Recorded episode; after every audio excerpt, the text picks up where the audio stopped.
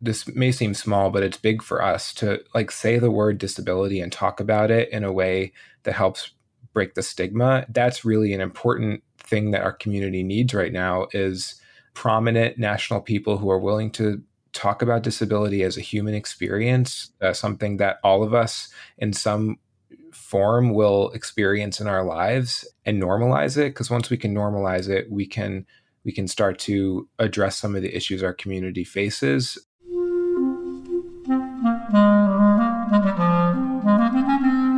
Hello, this is The Great Battlefield Podcast. I'm Nathaniel G. Perlman. A great political battle is being fought right now between progressives and the forces of reaction on the other side. This show is about the political entrepreneurs and other progressive leaders who are finding new or improved ways to fight. My guest today is Dom Kelly, who's the founder of a group called the New Disabled South.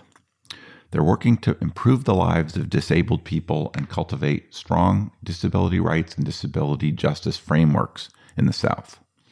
Dom was previously both the Georgia fundraising director and the senior advisor for disability for Stacey Abrams' campaign for governor of Georgia, and before that, senior fundraising manager and strategic advisor for disability at Fair Fight Action, where he also created and led the organization's Disability Council. Dom has a very interesting story, having been a disability advocate since he was 4 years old, as well as a musician in a successful touring rock band with his brothers for many years. I really enjoyed the conversation with Dom, and I think you'll find it well worth the listen. So, first my sponsor, then my interview with Dom Kelly about New Disabled South.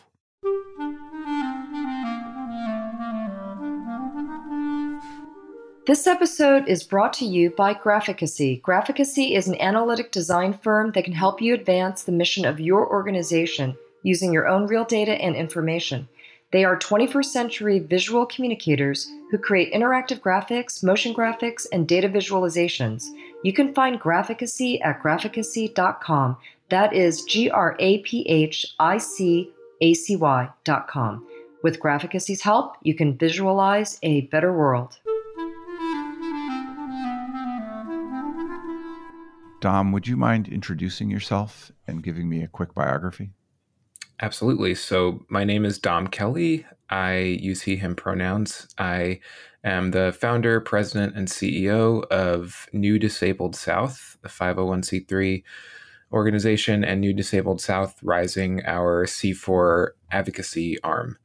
I am a longtime disability rights and disability justice advocate. I have cerebral palsy and have been doing disability work in some form or fashion since I was 4 years old.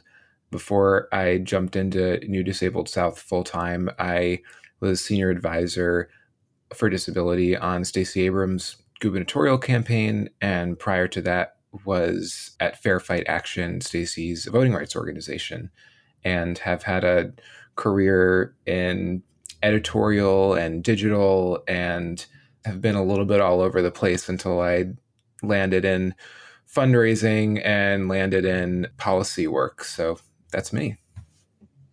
I think it's a lot, especially for a young man. But, you know, getting going at four, you have a lot of time to develop a career. Absolutely. When I look at you, I can't tell you're disabled across the monitor. And it's sometimes a little awkward to ask people about, you know, how they're a little different than everybody else. But I think in the case of this podcast, it's probably, and what you do, could you just describe what your condition has done to you and what you contend with? Yeah, so I have what's known as spastic diplegic cerebral palsy. That means it affects one set of limbs. For me, it affects my legs primarily. I walk with a little bit of a limp. I wear braces on my legs. I use a wheelchair very occasionally if I need it. But I've had a number of surgeries. I've had physical therapy and all the things as a kid for years. And now as an adult, continue to do that. You know, when I was a kid, it impacted my mobility. Associated with CP is like chronic pain, stiff, tight muscles.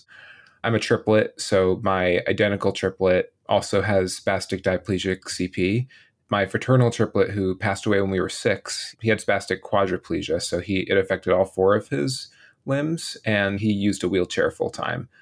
It impacts everybody a little differently. There are no like 2 people with CP who are the same, really. But for me as an adult, when I turned about 27, I started to notice some physical changes. They say that CP is usually not a progressive disability, but what they mean is that the brain damage that causes CP at birth doesn't progress, but the symptoms do as you get older. And usually late 20s, early 30s is when a lot of people start to see that. So my mobility has declined in the last like 5 years or so, and my pain and fatigue have increased. So it like changes, and it has changed for me, but I have like continued to have a good support system and continue to, find doctors and other folks that understand CP and have been willing to help me find things that have, make my pain and my fatigue a little bit less. Was that CP a result of injury during birth that affected all 3 of you? Yeah. So we were born 3.5 months premature. So a pretty high chance that you'll have some sort of developmental disability if you're born that early. For us, being born that early, we all suffered brain damage. I had a lack of oxygen to my brain, and my 2 other brothers, from what I know, both had hemorrhages in their brains. So for all 3 of us, that was what caused our CP. As I've gotten older, I've had some mobility challenges. My left knee is screwed up. I can't run on the soccer field like I used to. I can't jump like I used to in basketball, things like that. And I guess it comes with the territory of aging. It's a totally different thing. But I know there's a loss there. Have you along the way sort of railed at the gods or like felt angry or mad, or what has been your attitude towards, this is unfairness in life? Yeah, I think as a kid, maybe when I started to notice that other kids didn't wear braces on their legs and didn't walk the way I did, I definitely experienced that, where I'd compare myself to people and I would get pissed off about it and question why. And I think I will say a lot of credit goes to my parents, particularly my mom, who threw my brothers and I in front of a room full of high school seniors when we were 4 years old and said, "You're going to tell your story. Good luck," basically. And we started to talk about disability, and it started to be like normalized in our school and our district and with our peers. And I think that helped me learn to accept that this was just my lot in life and that actually I could be proud of it. And I would say it wasn't until I was an adult, really like in my 20s, that I started to find community and realized that there are lots of disabled folks in the world who, despite the challenges that come with being disabled, there's community. And I was really, I would say, like radicalized in the disability movement by what's known as the social model for disability, which is different from the medical model. The medical model really focuses on diagnosis and focuses on symptoms, and the social model focuses more on the community, the identity of being disabled, and this idea that our society is what is disabling. That, I would say, sort of radicalized me a little bit and made me feel a sense of pride in my identity as a disabled person, and knowing that I'm not alone in my like experience, that not only do I have my brother, but I have like all these people around the world who are organizing for justice for our community and rights for our community. And I feel proud about that. So I don't rail against the gods anymore. It's been a long time since I have, but there are days when I'm in pain where I'm like, oh God, when I had COVID for the first time, like 3 weeks ago, my muscles were spasming more than in a long time.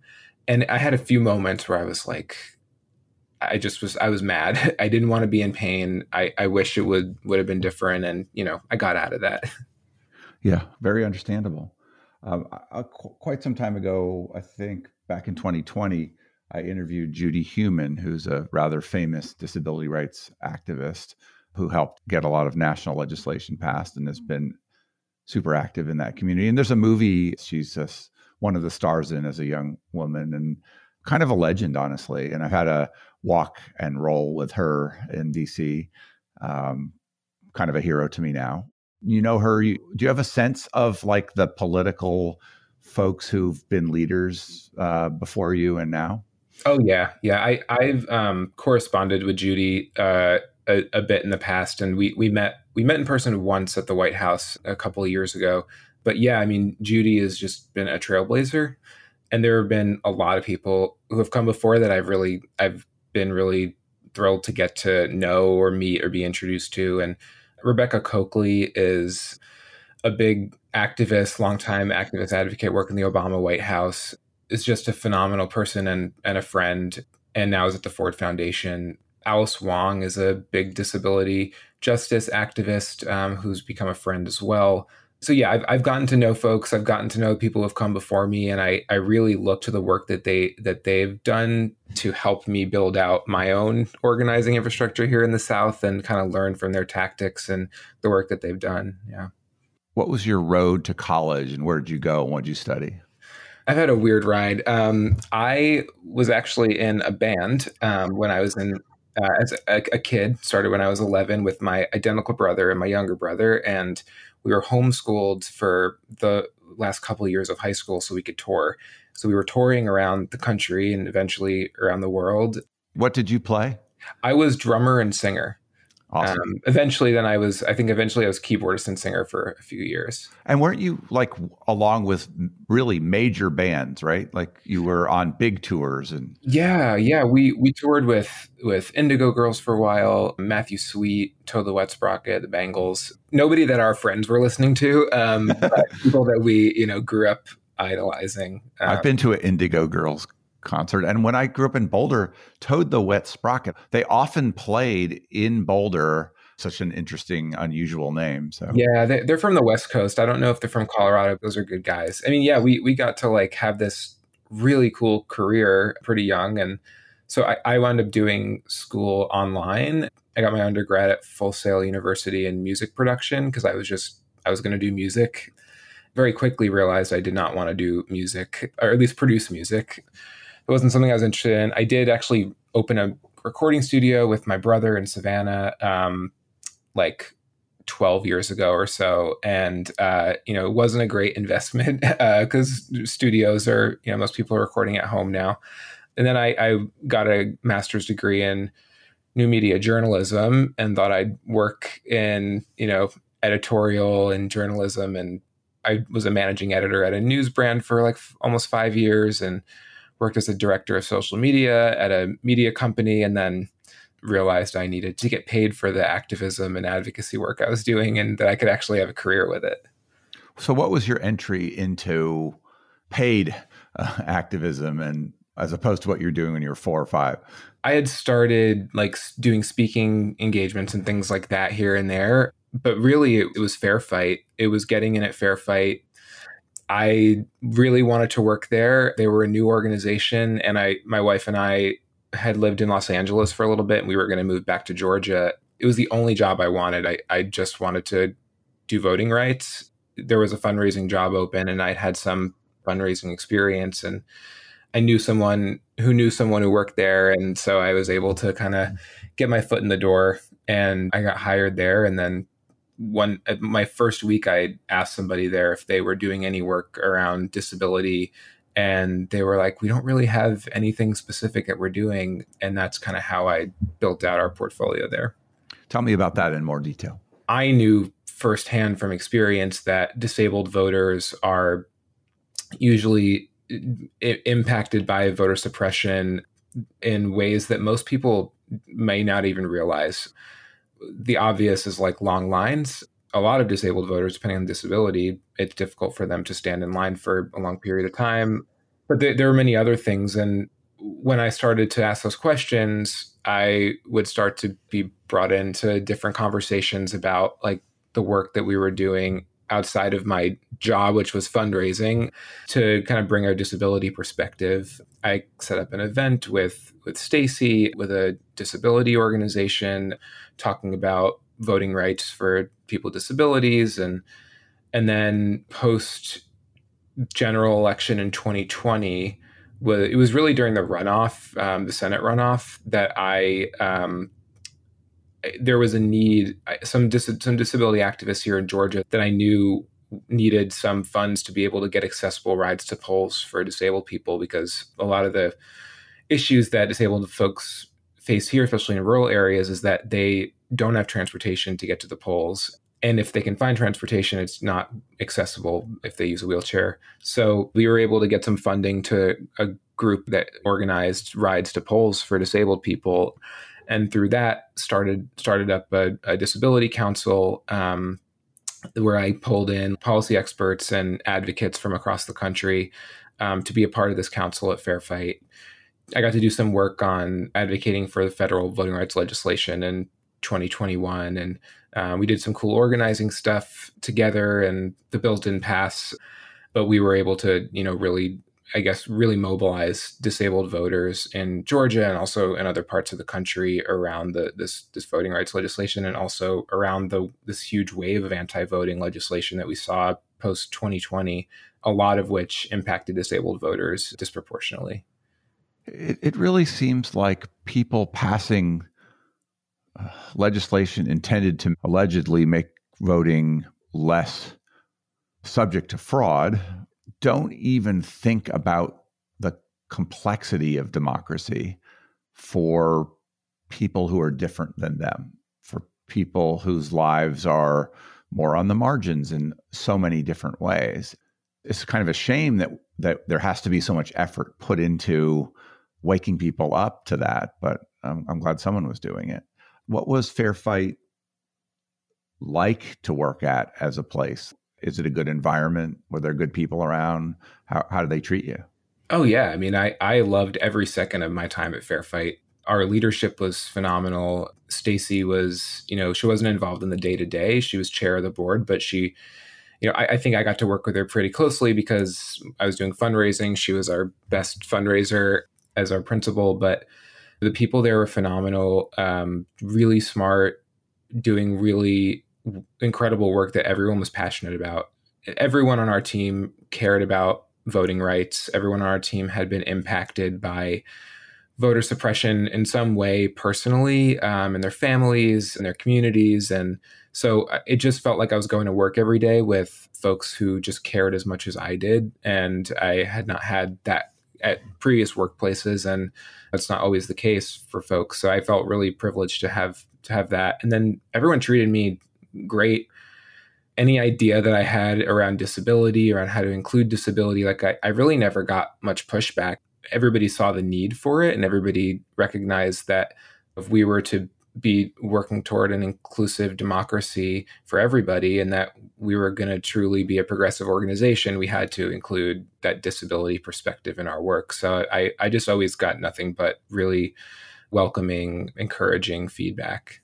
It's nice when the ideology of an organization is aligned with inclusivity like that, because it's easy for people to translate from whatever they're contending with to what other people might be. Absolutely. Yeah. What did you learn about fundraising there?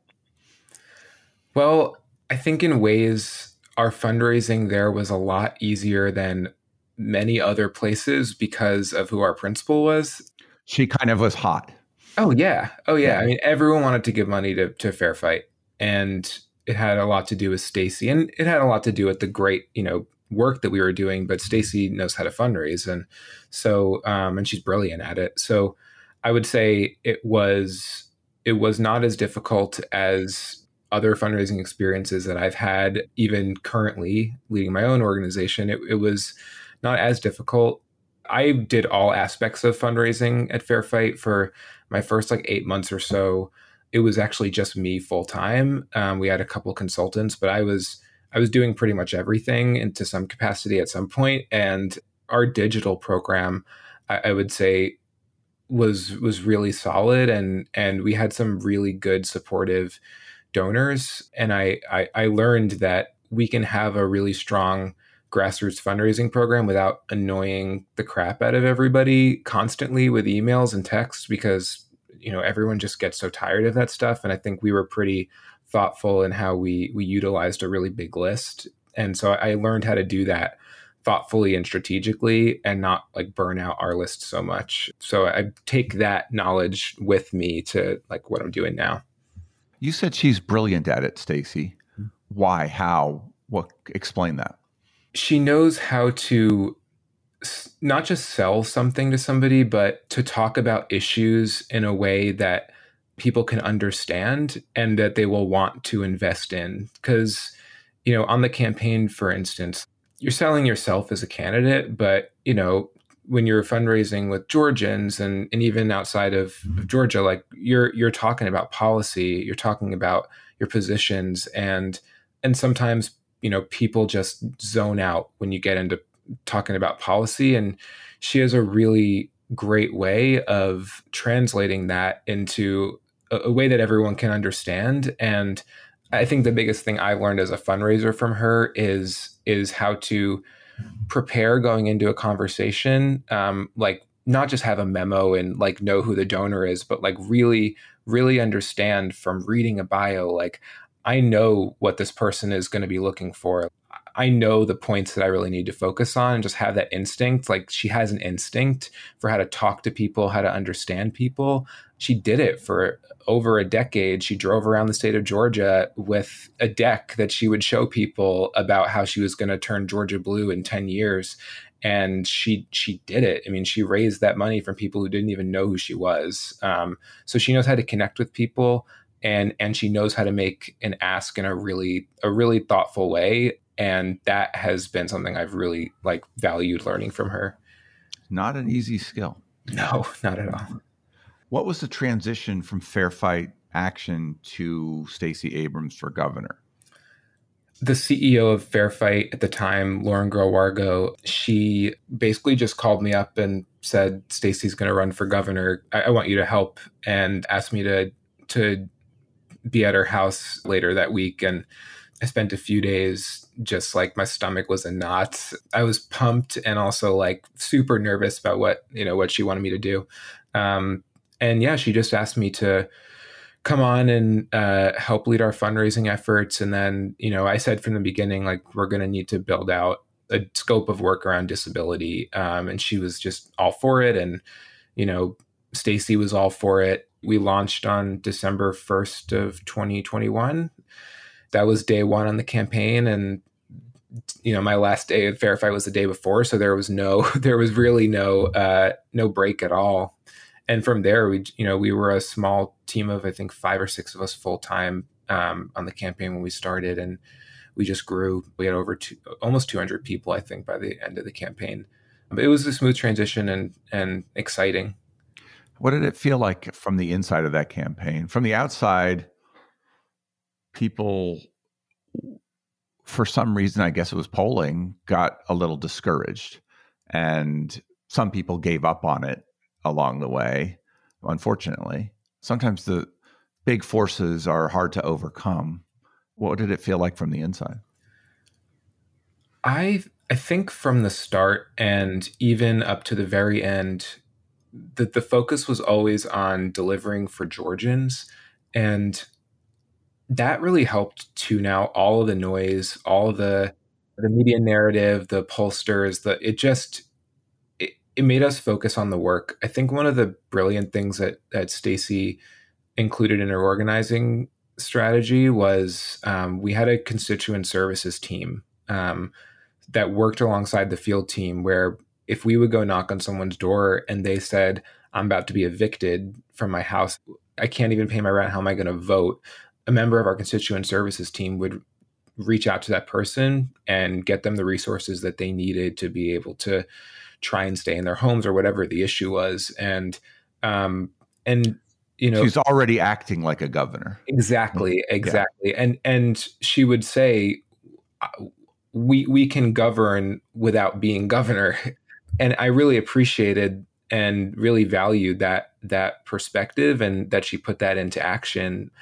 It was a really hectic year. And of course, there were so many hot takes and so many opinions. And it was easier to tune it out when we were constantly reminded that the focus was on delivering for Georgians, and Stacey's policy platform was so comprehensive and thoughtful. And our disability engagement efforts, we did things that no one's done on campaigns before, and met disabled Georgians in places where no one would go to talk to them, in group homes. And we did that across identity, really. Like Stacey and our team knew how to meet people where they were. So, I think there was negativity, and we knew from the start this was going to be a really tough race. We were facing an incumbent governor, but we focused on the Georgians. We focused on delivering for people. We helped people. We didn't just ask for votes. We gave people the resources that they needed to better their lives. And that really helped to just like get all the noise out of the way and just focus on why we were there. I think it's one of the hard things about democracy is sometimes the right candidate doesn't win. In their infinite wisdom, groups of people sometimes make mistakes, I think, and don't act in what probably is their best interest in the long term, at least as we see it. Tell me about that disability portfolio part of your work there in more detail. Tell me about like some of the things you did, and how could people trying to do stuff like that elsewhere in other states on other campaigns, what can they learn from your efforts? My role is senior advisor for disability, and I built out our disability engagement and accessibility department. So by the end of the campaign, I had 9 folks in my department. We were doing anything from making sure that our content was accessible, making sure that our events were accessible, which meant, we would arrange for live captioners, arrange for ASL interpreters. We really worked actually across all departments. But then even more than that, we would have events with the disability community. I brought Stacey to, like I said, a group home in Macon, Georgia, with women with intellectual and developmental disabilities who had never talked to an elected or a candidate before, because no one had ever come to them to talk to them in that way. And Stacey had a real conversation with them about what they were hoping for. We made sure our website was fully accessible. And one of the things that I'm really most proud of was we had the whole website translated into multiple languages, but we had one version of the website that was plain language, which is like a simplified language. Ideally, it's for folks with intellectual disabilities. And so our entire website, we had a full translation into plain language, and our entire website was fully translated into American Sign Language. So when you see a block of text, there's a little toggle button to be able to click, and then you'll have a video where there's an ASL interpreter who's signing. And that's because ASL is the native language for a lot of deaf folks, not English. And I've actually never seen a website do that before. Do you know how many people use that? Do you have a sense of like, there's putting it up there, and then I'd be curious, like, does that actually end up with 10 people doing it or 10,000 people doing it? I have no idea. I wish I had data on that. And it's something we talked a little bit about, was like, if we're making this investment, because that stuff isn't cheap. And if we're making this investment, how are we ensuring that it has impact? But really, to us, it was kind of a no-brainer, because even if it was 10 people, those are 10 people who need to know what Stacey's about. It is telling people in another way what she's about, right? It is symbolically important. I'm certain of that. Yeah. Oh, yeah, absolutely. Yeah. And I say the other thing that we did that I'm most proud of is that we had full-time ASL interpreters as full-time staffers, which had never been done before on a political campaign. I know folks who have been pushing campaigns to hire full-time interpreters for years, folks who pushed the White House to finally hire full-time interpreters, which they now have. But I was never met with any pushback. It was like, yeah, of course, let's do it. So we hired 2 ASL interpreters. We were able to hire deaf staffers into other departments outside of my department. I'm really proud of that. I'm really proud that we were able to do something historic, and also because I want other campaigns to do the same thing. And so a couple people said to me, like, I'm always going to point to Stacey's campaign because no one can tell me no anymore. It's been done. That's really what I'm hoping, is that we were able to maybe set the bar higher, and I'm actually on the side, actually trying to work with campaigns to build out the kind of infrastructure that we built on Stacey's campaign, help them build out a disability engagement and accessibility team on their own campaign. So I'm kind of working on that on the side a little bit. So yeah, you don't want it to be just like a blip of a high point. You want it to become institutionalized and spread around. And I bet we're a ways from that happening. Have you talked to any of the digital consultants that build lots of websites advocating that this is something that they do for all of their customers? It might be a good way to spread it around. Yeah, I haven't done that yet. A friend and I they actually were my deputy on my department near the end of the campaign, but we've been friends and worked together for a while in some capacity. And the two of us are building out this like side gig thing. And that's on our list, is where we need to talk to the digi firms about how we actually get them to make that a part of the work that they do and the work that they offer, which can be done. They just need folks who are willing to do it and also willing to learn about how to do it. I don't have a great sense of the proportion of people in a state like Georgia, which I assume is similar everywhere, that are disabled. How relevant is it to an election outcome to be serving and speaking to that community? How big is that? Well, in Georgia, 1 in 4 adults have a disability. And that's actually also the same nationally. 1 in 4, I think, is the most recent number.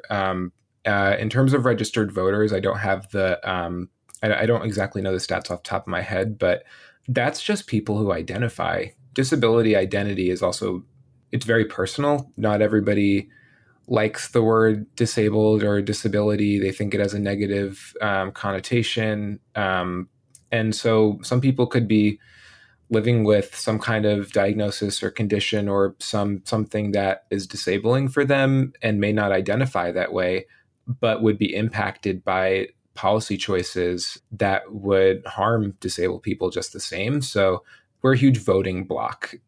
And I don't know that we've ever been seriously considered a voting block, but it's pretty cross-cutting across partisanship. And I mean, I would assume disability doesn't know the polarized country very well. But do you have a sense that it made a difference beyond symbolically, that you got out more voters because of these efforts? Did you measure this sort of stuff? I know it made a difference. It made a difference just in the number of conversations that I had with folks who said, nobody has ever talked about the issues that I face every day in a way that your campaign has. We had a targeted GeoTV program specifically for disabled folks. We hired a dozen part-time, we call them community captains, who we paid to be able to like get out the vote in their community, to be able to get volunteers to do text banking and phone banking or knock doors. These were folks who had never had the opportunity to be paid to do this kind of work before because it was often inaccessible, but we created, accessible opportunities. And I talked to so many people who said, I'd never voted before, but seeing that Stacey is talking about employment first for disabled Georgians is huge. Stacey brought to a national platform an issue in Georgia that we have where 7,000 people with intellectual and developmental disabilities are on a waiting list for Medicaid waivers that will give them home and community-based services. People have been waiting for 10, 15, 20 years for these waivers. Stacey talked about it in her closing argument at the last debate she did with Governor Kemp. I don't think that people talk about it in closing arguments at debates, let alone like in a platform like that. And we got a lot of coverage on that issue. That must have been very moving for you. Oh, I wasn't expecting it at all. And I was watching it at one of our staff watch parties, and I started crying because this was an issue that she and I had worked on together and that she still cares about. She was on Good Morning America in December and brought up this issue. She's on my advisory board, and she talked about how New Disabled South is working on this issue. And so it's something she cares about. And if she cares about something, she's going to talk about it. But that moment was just like so powerful. I got so many texts and calls from people who were just blown away that she talked about this, parents whose kids, I met a woman this week whose kid was on the waiting list for 19 years before she got a waiver. These are the people that are impacted. And those are the kind of stories we heard from throughout the campaign, people who said like, wow, I've never heard a candidate talk about this before. Thank you for hearing us. And thank you for talking about our community in that way. So I do really believe it moved the needle. Yeah. Just listening to you talk about it now, I'm glad to have the chance because I think more people should hear that. And we should make that just part of all efforts like this. What were you thinking election night and how did you transition from that to what you're doing now? I went into that day, I felt kind of peaceful. I was nervous, but I felt like, you know, I felt like I could go either way.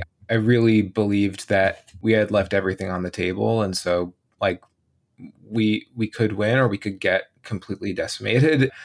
And unfortunately we lost, but I felt really at peace. I felt like Stacey inspired a lot of people. Our team really brought in a lot of people that had never been involved in politics before, that had never felt that there was a reason for them to vote, and that we did what we talked about from that the very first meeting we had when it was 6 of us full time, which was we're doing this work to serve Georgians and we're going to help Georgians, even if Stacey's not governor. And I felt that night when my wife and I left the hotel, like we did that. We did what we set out to do, even though we, you know, we didn't win. And I just jumped right in to New Disabled South. What was the vision there? So I'd been working on New Disabled South for I've been working on it for a few years, really, as an idea. I've been working on it part-time. I'd finished up another master's degree in nonprofit leadership. And through that, you know, working on that program and through working at Fair Fight, I was building out this idea. And then a week to the day after election night, I officially launched New Disabled South. And the vision was that I wanted to see a South where we had justice for disabled folks, because the work I had done in Georgia, the people I talked to, the issues that they faced, I started to realize that these were issues that people across our region had faced, and that there was no regional strategy for disability rights or disability justice in the U.S. There had never been. There's been really great organizations working at the national level, really great organizations working at the state and local level, but we had never had that kind of regional perspective on this work. We had never had like a convening table to bring all the folks into this space together. And in talking to people like Rebecca Coakley and Maria Town at American Association of People with Disabilities and others in the space, like it just became apparent that we could really benefit from having a regional organizing strategy, and particularly a Southern one. What's different about the South with respect to disability? In the South, first of all, the poverty rates for disabled people, we live in poverty at twice the rate of non-disabled people. And the South has some of the highest poverty rates out of any other states in this country. We also have 8 out of, I think, 11 or 12 now states that haven't expanded Medicaid are in the South. And there are a lot of disabled people that are in that coverage gap, people who maybe don't have access to a doctor or hospital. For instance, there are 9 counties in Georgia that don't even have a single doctor in their county. So if you can't get to a doctor or you don't have accessible transportation to get to a doctor, you're not going to get a diagnosis. You're not going to necessarily count as having a disability that would allow you to have Medicaid. So there are people in the coverage gap. You know, we have really high rates of incarceration in the South, and incarceration rates, particularly for Black men with disabilities, are really high. The list goes on. I mean, the South is just a region that is very difficult for disabled people, especially those who rely on like Medicaid and SSDI to be able to get access to the care that they need. The issue I talked about before with home and community-based services in Georgia, that's a national issue, but it's really a South issue. 75% of folks in this country that are on the waiting list for these waivers are in the South. Texas's waiting list is huge. I mean, we're just looking at a crisis in the South. So that's why I really saw the need to be able to have like a regional perspective on this work. So what do you think you can do to change that situation?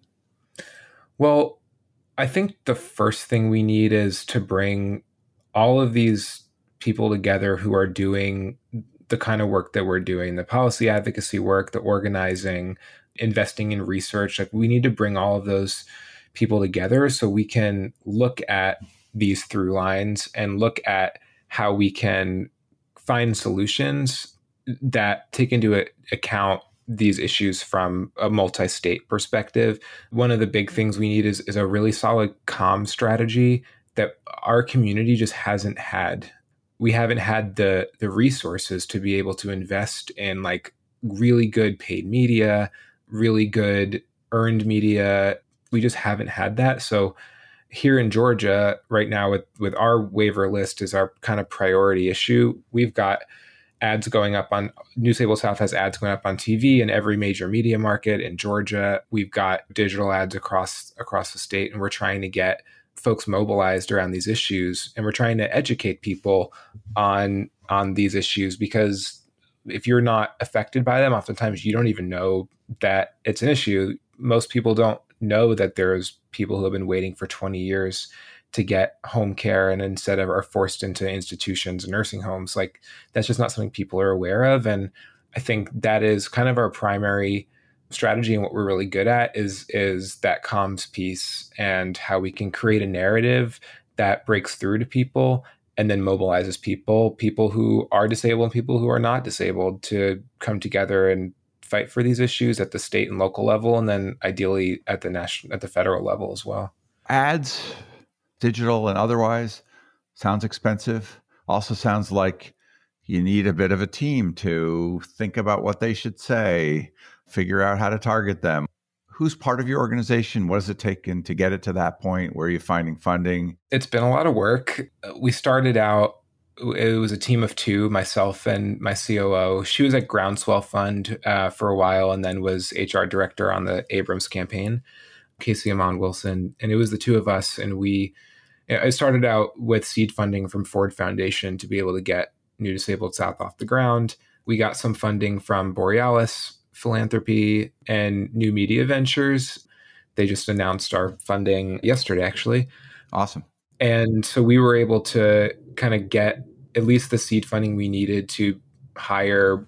We just hired we're calling it a research and coalition organizing manager, and then a communications director. So we were able to get the funding to do that. We got some great support from OSF through a regrant. We were able to work out with them, and they're funding our paid media operation right now around Georgia and the waiting list, because they're really invested in the care economy. So we were able to get that from them, and we've gotten some actually good support from some individual donors as well. One who was able to help seed our C4 work so that we could get the C4 off the ground. So I'm good at fundraising, and I enjoy fundraising, which a lot of people don't. So it's fun for me to ask people for money. I like the challenge. And then it's been really cool to just be able to build the kind of team that we want. Yeah, we'll be a full-time team of 5 as of next month. I think if a well-meaning but less schooled person came to me and said, I'm going to form this thing, I would like to do sort of the things that you've mentioned, or I would be pretty skeptical about, like, how are you going to make this happen? But you've gotten so far so quickly, I think. You're bringing a lot to it in terms of connections and relevant experience. It's nice to see when the founder has all those things going for them. But where do you want it to be as you push it forward? I would like us in the immediate to have some policy wins that we can really point to in Georgia and other states. And then in 2024, because we have the C4 arm now, we can do more. I want to be able to, in an election year, be able to focus on our C4 side, on more of our electoral organizing throughout the South. And then beyond that, our vision, my vision and Casey Amon's vision, is that we are able to build out what I keep calling like a new disabled America. And so we'll have regional... I hope you've saved that URL and stuff. Oh, I actually need to do that. Thank you. I really want to do it. I want to have a national organization that has regional chapters, like New Disabled South, New Disabled, Northeast, whatever we call it. But I want to have this in every region of this country. And so we can both do this work at a federal level, but also have the regional work being done throughout our country. So how do you plan to navigate the intersection of what you're trying to do with partisanship? Because, if you want to get stuff through Georgia right now, it's not Democrats that are in power. And I don't think that this is necessarily a very partisan issue. There are things that ought to be done by anyone who kind of looked at it carefully from either side of the aisle. There's a lot of these things that you're advocating for that could be supported by anyone with a good heart, right? You're obviously coming from one side of the aisle. You're embedded in the Democratic side. How do you manage that? I think that's been a challenge just historically for our movement. The ADA was a bipartisan effort. It was signed into law by a Republican president. Americans with Disabilities Act. Yeah, Americans with Disabilities Act, exactly. I think other disability-focused legislation is proof that we can have bipartisan support on these issues. But unfortunately, we are much more polarized, I think, than we were when the ADA was passed. How we are tackling this right now, at least here in Georgia, is to focus on the people that this impacts, to focus on uplifting the stories of the people that are waiting on a waiting list, or the people who are living paycheck to paycheck because they can't work, or the people who can't get married because they'll lose their benefits. If they marry someone who makes too much, they'll lose their disability. We're telling those stories. And I think by focusing on those people and focusing on stories of people in our community, we can break through no matter what side of the aisle people are on. I'll go back to the home and community-based services. There's bipartisan support to fund 2,400 waiver slots on that waiting list this year. There was a Senate study committee last year led by a state senator, Sally Harrell, and state senator John Albers, and a Republican and a Democrat. There is support for this issue, but I think you have to approach it in different ways with different people. Like the way I talk about it with one person is different than the way I talk about it with another. I may talk to this person about the personal stories and pull on the heartstrings, and then I may talk to another legislator about the economic impact of this issue on the people of Georgia. And so I think it's about how we talk about it, and it's whose stories we uplift, and remind our elected leaders that the disability community is across parties. The latest data that I heard was like, we are pretty much split 50% Democrat, 50% Republican in the disability community. I mean, it makes sense because the country's split about that way. Why would there be much difference? Who can you align with? What allies do you find for this? Nationally, people like Ayanna Pressley, she's a big disability advocate. She has been really a valuable person for our community. We've got Elizabeth Warren, who's been really, really great for our community. Tammy Duckworth is a member of our community. We've got those folks, but even outside of elected officials, we've got great national leaders in our space who are leading nonprofits, who are working at, big corporations. There are groups that are doing work to get large companies to make commitments to the disability community, whether that's hiring disabled people or investing in disabled-led work.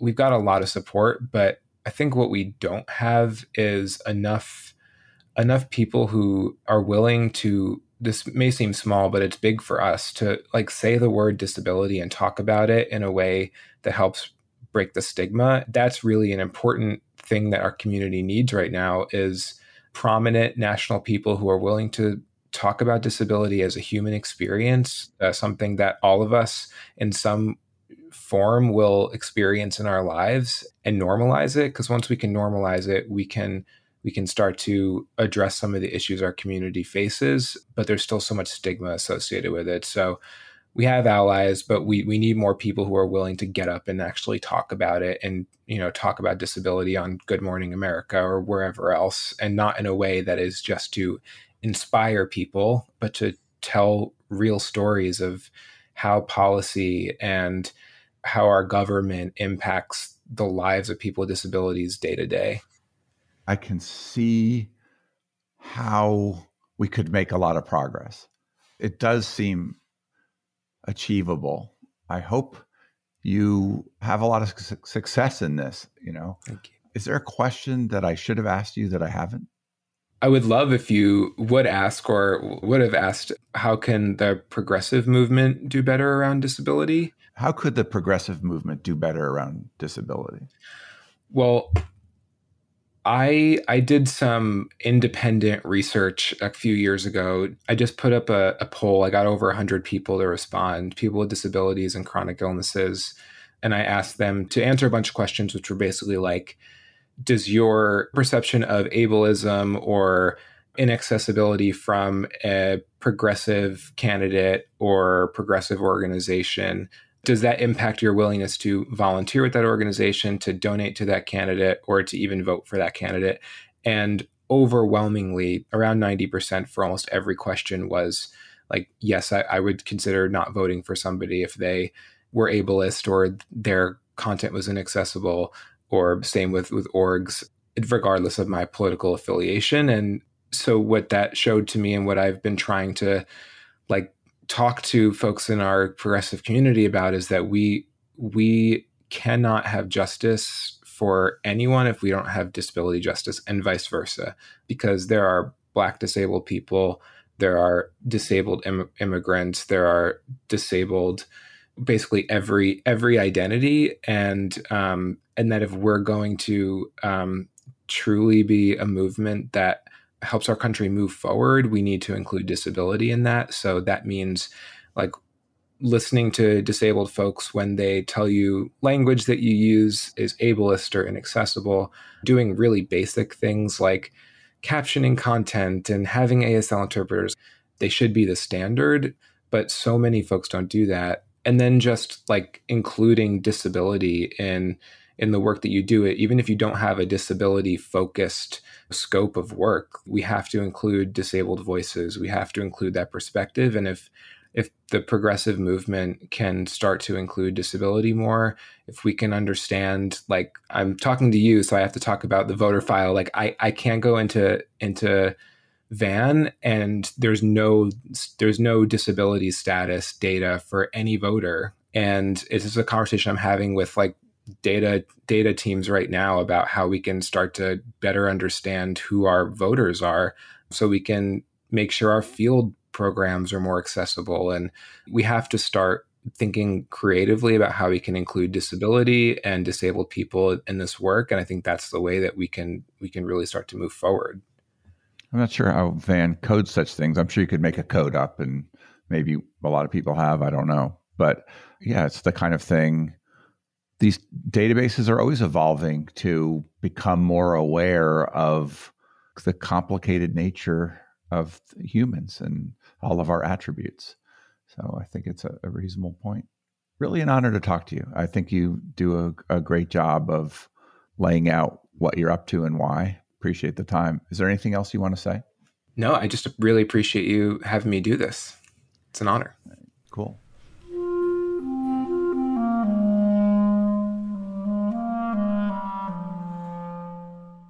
That was Dom Kelly. He's at newdisabledsouth.org. This is Nathaniel G. Perlman with the Great Battlefield Podcast. You can find us at greatbattlefield.com or by searching for Great Battlefield in places where podcasts are found. The Great Battlefield is now part of the Democracy Group Podcast Network. Visit democracygroup.org to learn more about other podcasts that cover democracy and civic engagement. You can also help me by leaving comments and good ratings on Apple Podcasts or elsewhere, and by sending me suggestions for great guests to nperlman@gmail.com.